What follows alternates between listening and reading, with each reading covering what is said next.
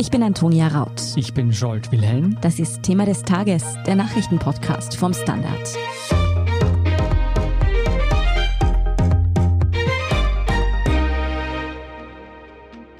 Hausdurchsuchungen in der ÖVP-Zentrale und im Kanzleramt. Der Mittwochmorgen startete mit einem innenpolitischen Erdbeben.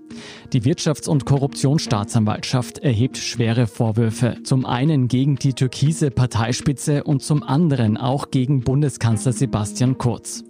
Die Rede ist von Untreue, Bestechung und Bestechlichkeit. Konkret geht es um einen mutmaßlichen Deal mit der Tageszeitung Österreich. Durch Inserate in Millionenhöhe soll die ÖVP die Berichterstattung manipuliert haben.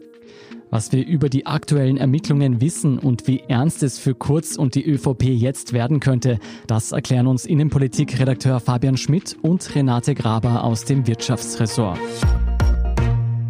Fabian, Renate, wir sind ja seit dem Ibiza-Video einiges gewöhnt in Österreich. Aber wie gravierend ist das, was hier gerade passiert? Ja, heute ist ein ganz besonderer Tag in der Geschichte der Republik, denke ich. Eine Hausdurchsuchung im Bundeskanzleramt, eine Hausdurchsuchung in der Parteizentrale der Bundes-ÖVP im Finanzministerium.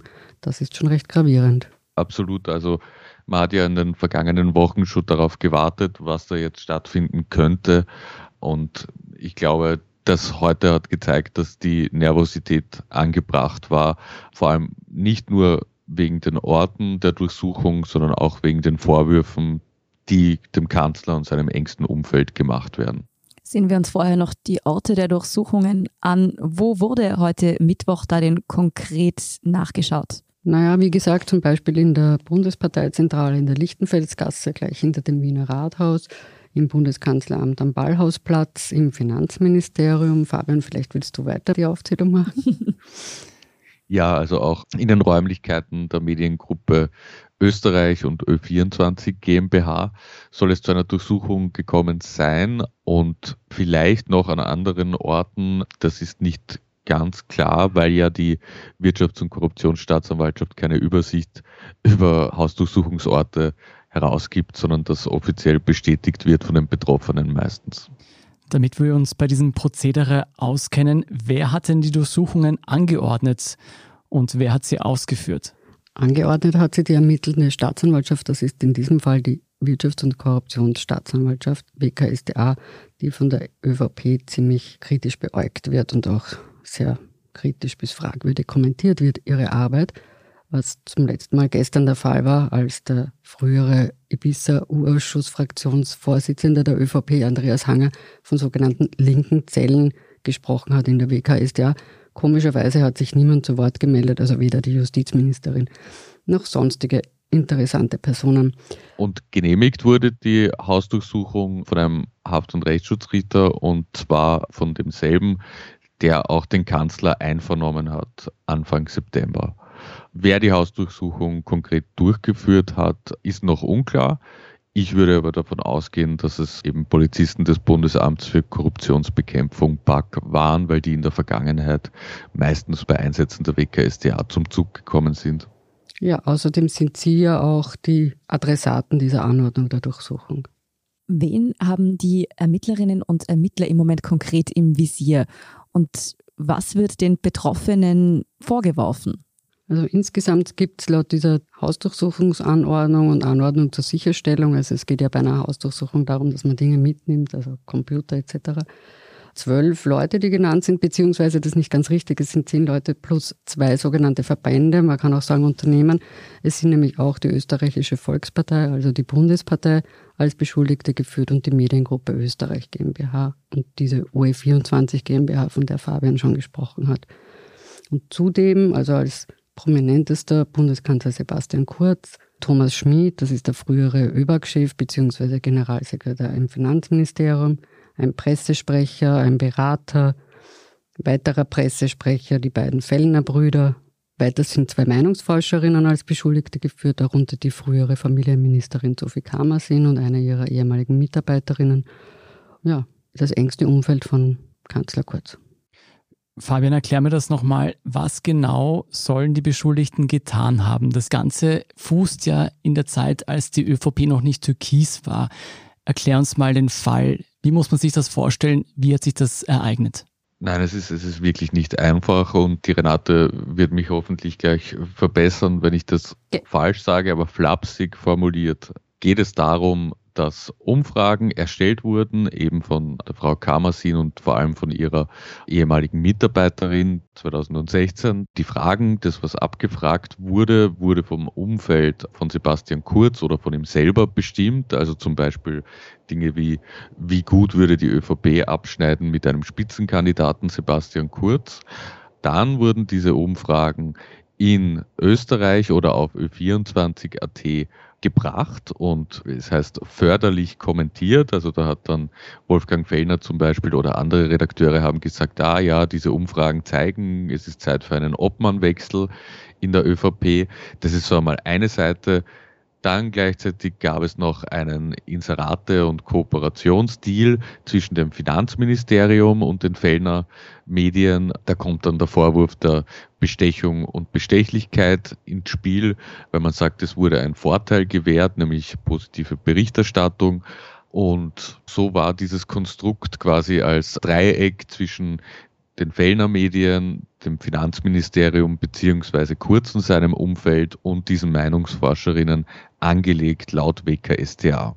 Wie üblich, eigentlich schon fast erwartbar, muss man an dieser Stelle dazu sagen, dass natürlich die Unschuldsvermutung gilt. Das sind Ermittlungen, die laufen, da gibt es keine rechtskräftigen Verurteilungen, keine Anklagen, kein gar nichts. Und, das muss man auch dazu sagen, die Beschuldigten haben heute schon die Vorwürfe bestritten. Dazu werden wir ja vielleicht noch kommen. Rund um die ÖVP laufen ja mehrere Ermittlungsverfahren. Es wird in verschiedene Richtungen ermittelt. Sind diese Vorwürfe im Zusammenhang mit Österreich eigentlich schon länger bekannt oder sind die nun neu aufgetaucht? Naja, es gab schon immer in der letzten Zeit Gerüchte, dass es um sogenannte Inseratenkorruption gehen wird. Das ist jetzt der jedenfalls erste Fall, der öffentlich bekannt wird. Fabian, was sagen denn die Personen, gegen die ermittelt wird, selbst zu den Vorwürfen? Ja, das wird bestritten. Die Vorwürfe werden bestritten. Die ÖVP ist selbst sehr früh mit der Information über die erfolgte Hausdurchsuchung nach außen gegangen und hat von konstruierten Vorwürfen bei einer Reihe von eben Ermittlungen gesprochen und das würde sich jetzt einreihen. Vom Kanzler selbst gab es bis dato noch kein Statement. Ähm, Im Bundeskanzleramt hat man auch nur mal die Durchsuchungen bestätigt. Ja, also im Grunde wird das dementiert und auch die Mediengruppe Österreich hat gesagt, dass die WKStA da gewisse Dinge falsch verstanden hätte und bestreitet jedenfalls, dass es ein solches Konstrukt gegeben haben soll. Bundeskanzler Sebastian Kurz hat sich also noch nicht geäußert. Wie soll er denn eigentlich konkret in die ganze Angelegenheit verstrickt sein? Die WKStA schreibt in der Durchsuchungsanordnung, dass er die zentrale Person ist, weil alle Handlungen quasi seinem Interesse gedient hätten oder ihn weitergebracht hätten. Man muss da vielleicht kurz einmal zurückgehen ins Jahr 2016, damals große Koalition. Reinhold Mitterlehner ist ÖVP-Chef, Werner Feimann ist SPÖ-Chef. Umfragen beider Parteien sehr schlecht. Sebastian Kurz gilt als Zukunftshoffnung aber dass er da so quasi im Stillen schon immer lauter werdend nach der Parteispitze greift, stößt sowohl Mitterlehner logischerweise als auch vielen Landeshauptleuten doch sauer auf, die quasi sagen, ruhig Blut, du wirst schon noch drankommen, aber Kurz wollte eben schneller und hat aber keinen Zugriff auf die Parteifinanzen gehabt, weil er eben von Mitterlehner logischerweise blockiert wurde und deshalb schreibt die WKStA, musste er irgendeinen Weg finden, sein Fortkommen verdeckt voranzutreiben und auch verdeckt auf Geldmittel zuzugreifen. Und das könnte eben über diese besprochene Konstruktion erfolgt sein, indem einerseits Steuergeld aus dem Finanzministerium für die Sache verwendet wurde, weil ja dort mit Thomas Schmid ein enger Vertrauter von Sebastian Kurz, Generalsekretär und Kabinettschef war. Und andererseits eben auch durch die enge Zusammenarbeit mit Österreich und in der Folge geht es ja dann auch um Scheinrechnungen, die gelegt worden sein sollen an Österreich für die Umfragen zum Beispiel und die dann über Inserate ausgeglichen worden sein sollen. Also darum geht's. All das spielt ja, und das ist im Urschuss sehr gut herausgearbeitet worden, im sogenannten Projekt Ballhausplatz. Das ist jenes Projekt, mit dem die türkise ÖVP damals an die Macht kommen wollte, sozusagen. Das haben sie zwar immer bestritten, aber das ist einfach die Darstellung und dieses Projekt Ballhausplatz hat es zumindest gegeben. Und in diesem Rahmen ist das ein Teil davon. Ja, wie schwerwiegend die Folgen der Ermittlungen in diesen Fällen für die ÖVP sowie speziell natürlich Kanzler Kurz und seine Vertrauten ausfallen könnten, darüber sprechen wir nach einer kurzen Werbepause. Bleiben Sie dran. Ein Job mit mehr Verantwortung wäre super. Ich will eine bessere Work-Life-Balance. Es muss ganz einfach Spaß machen. Welchen Weg Sie auch einschlagen möchten. Er beginnt bei den Stellenanzeigen im Standard. Jetzt Jobsuche starten auf Jobs der Standard.at. Fabian, die Hausdurchsuchung kam für viele nicht überraschend, am wenigsten wohl für die ÖVP selbst.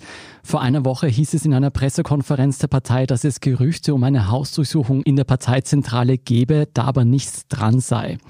Rückblickend betrachtet, welchen Zweck hatte denn diese Pressekonferenz? Ja, man hat einfach wieder den Rahmen gelegt für die Erzählung, die man eventuell starten kann jetzt, nämlich dass die WKStA-Journalisten vorgewarnt hätte oder in irgendeiner anderen Art und Weise Dinge nach außen gedrungen sind.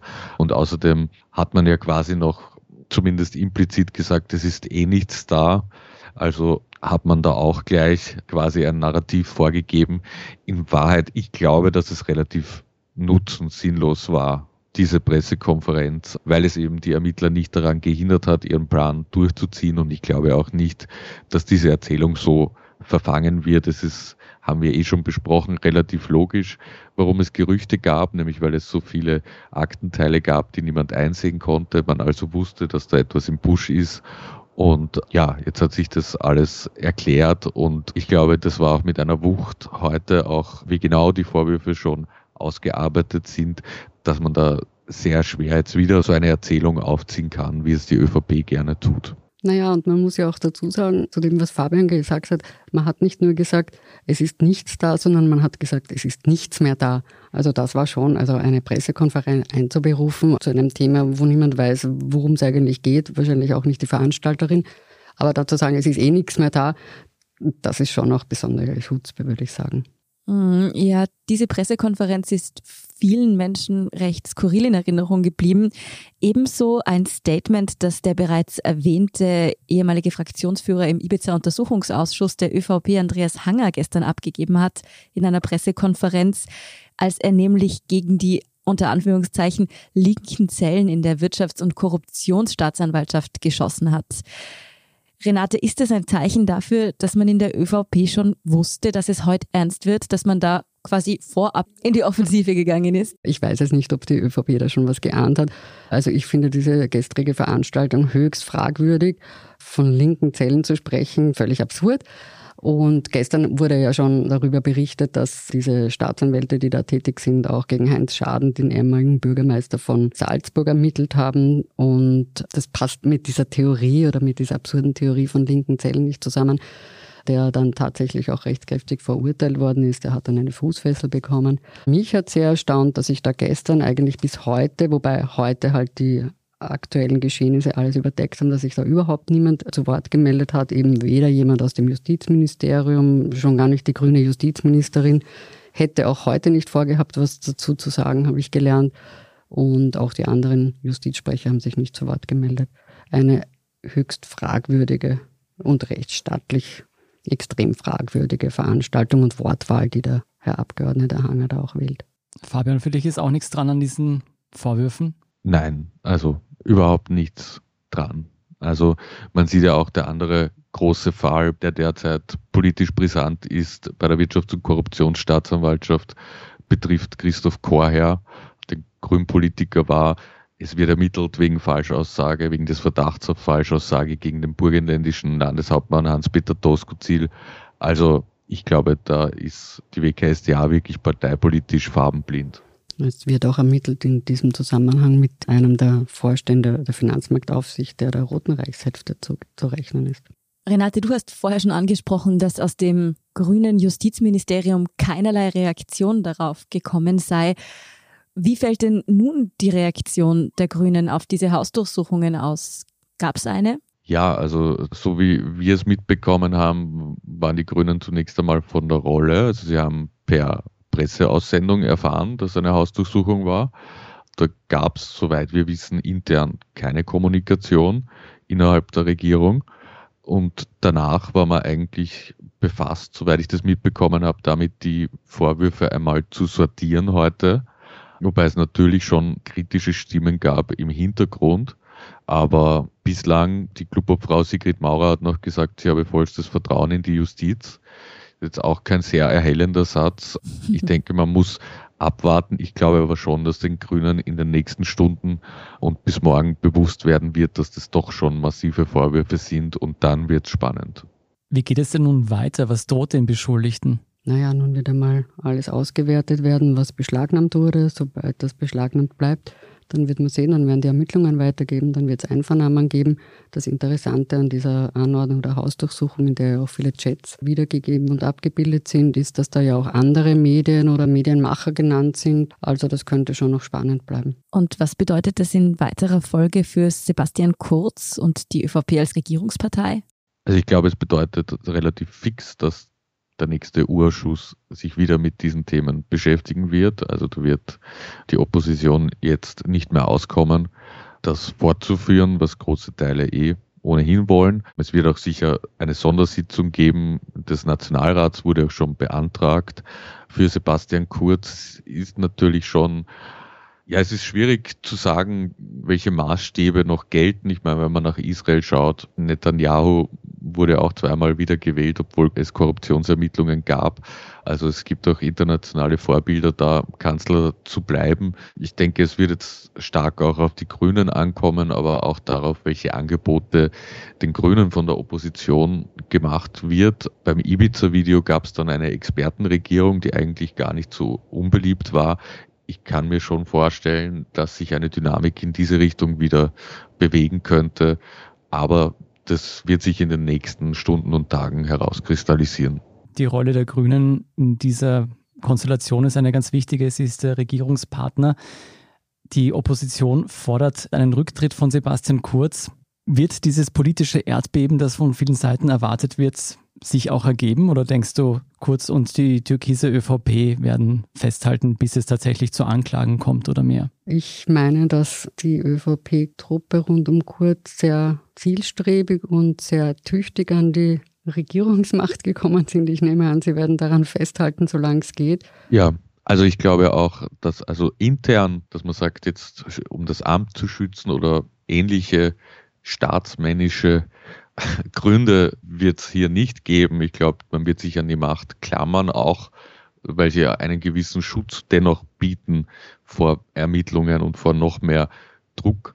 Deshalb glaube ich, es kommt, wie eben besprochen, einerseits auf die Grünen an, andererseits aber auch auf den Rest der ÖVP, auf die Landeshauptleute. Wenn die das Gefühl haben, mit Kurz sind jetzt keine Wahlen mehr zu gewinnen oder dass das zu stark auch auf sie selbst abfärbt, dann kann es ganz schnell gehen. Das wird man sehen. Es war jedenfalls schon so, dass auch die Oberösterreich-Wahl nicht so erfolgreich war aus Sicht der ÖVP, wie öffentlich dargestellt wird. Also da hatte man sich wesentlich mehr erwartet und war deshalb schon durchaus kantig in Richtung Wien. Und ich kann mir vorstellen, wenn jetzt noch einmal solche massiven Ermittlungen sind und die Umfragen, Grundthema ja wieder zeigen, dass sich das auswirkt, dann könnte es doch auch relativ schnell gehen. Renate, gibt es aus rechtlicher Sicht einen Punkt, an dem ein Kanzler zurücktreten muss? Nein, das gibt es meines Wissens nach nicht. Und Kurz hat ja schon davon gesprochen, dass er selbst im Fall einer etwaigen Anklage bleiben möchte. Also verboten ist das nicht. Aber wie geht es denn nun weiter mit den Ermittlungsschritten? Hat die WKSDA da vielleicht noch mehr im Ärmel? Sind da noch weitere Schritte geplant oder kommt da jetzt vielleicht vorerst einmal nichts mehr? Das ist die Frage. Also ich denke, dass jetzt einmal viele Akten, die bisher von der Akteneinsicht ausgenommen waren, wieder in den Akt wandern werden. Das heißt, die Frage, ob es weitere Ermittlungsschritte im Sinne von Hausdurchsuchungen geben wird, die ist offen. Das wissen wir nicht. Möglich ist es natürlich. Glaubst du, Fabian, dass es mit diesen 20 Akten, die da nicht einsehbar waren, ist das auch schon wahr? Müsste man mal ein bisschen rechnen, aber an und für sich haben wir schon einige Beschuldigte und einige unterschiedliche Orte. die durchsucht wurden. Also es kann sich schon ausgehen, sagen wir es mal so. Wenn man vielleicht noch die eine oder andere Sache bei den Ermittlungen zur Falschaussage dazu zählt, glaube ich, dass wir da jetzt einmal relativ durch sind. Aber das ist natürlich auch ein bisschen Kaffeesud lesen. Wir werden es recht bald wissen. Naja, vor allem wissen wir ja auch, dass es noch Chats auszuwerten gibt und aus Chat-Auswertungen sind noch immer Ermittlungsschritte rausgekommen. ja, exakt. Dann warten wir gespannt auf die möglicherweise anstehende Lektüre von neuen spannenden Chatprotokollen. Vielen Dank für diese Einordnung, Renate Graber und Fabian Schmidt. Sehr gerne. Danke. Wir sind gleich zurück.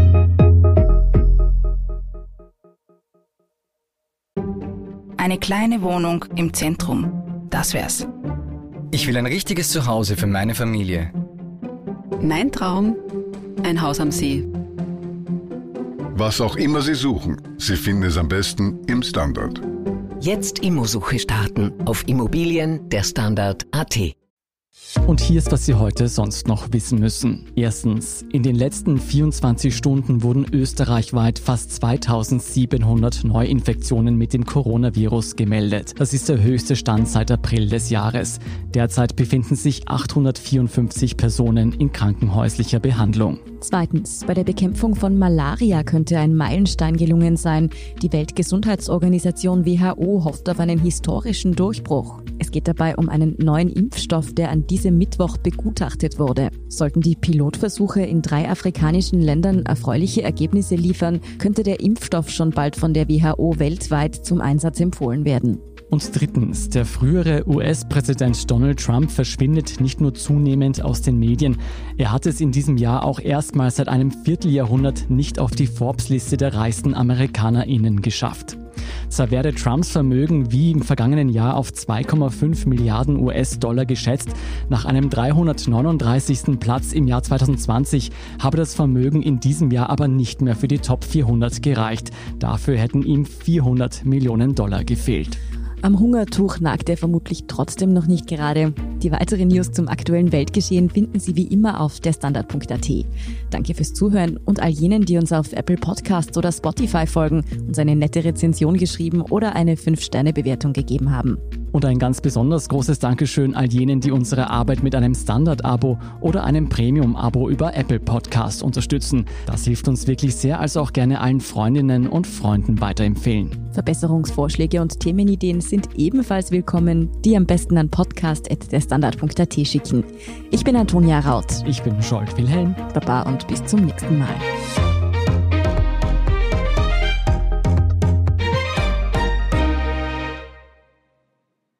Guten Tag, mein Name ist Oskar Bonner. Ich habe den Standard gegründet, weil es damals einfach keine unabhängige liberale Qualitätszeitung gab. Guten Tag, mein Name ist Anna Haber und ich lese den Standard, weil er genau das noch immer ist. Und das ist heute so wichtig wie damals. Der Standard, der Haltung gewidmet.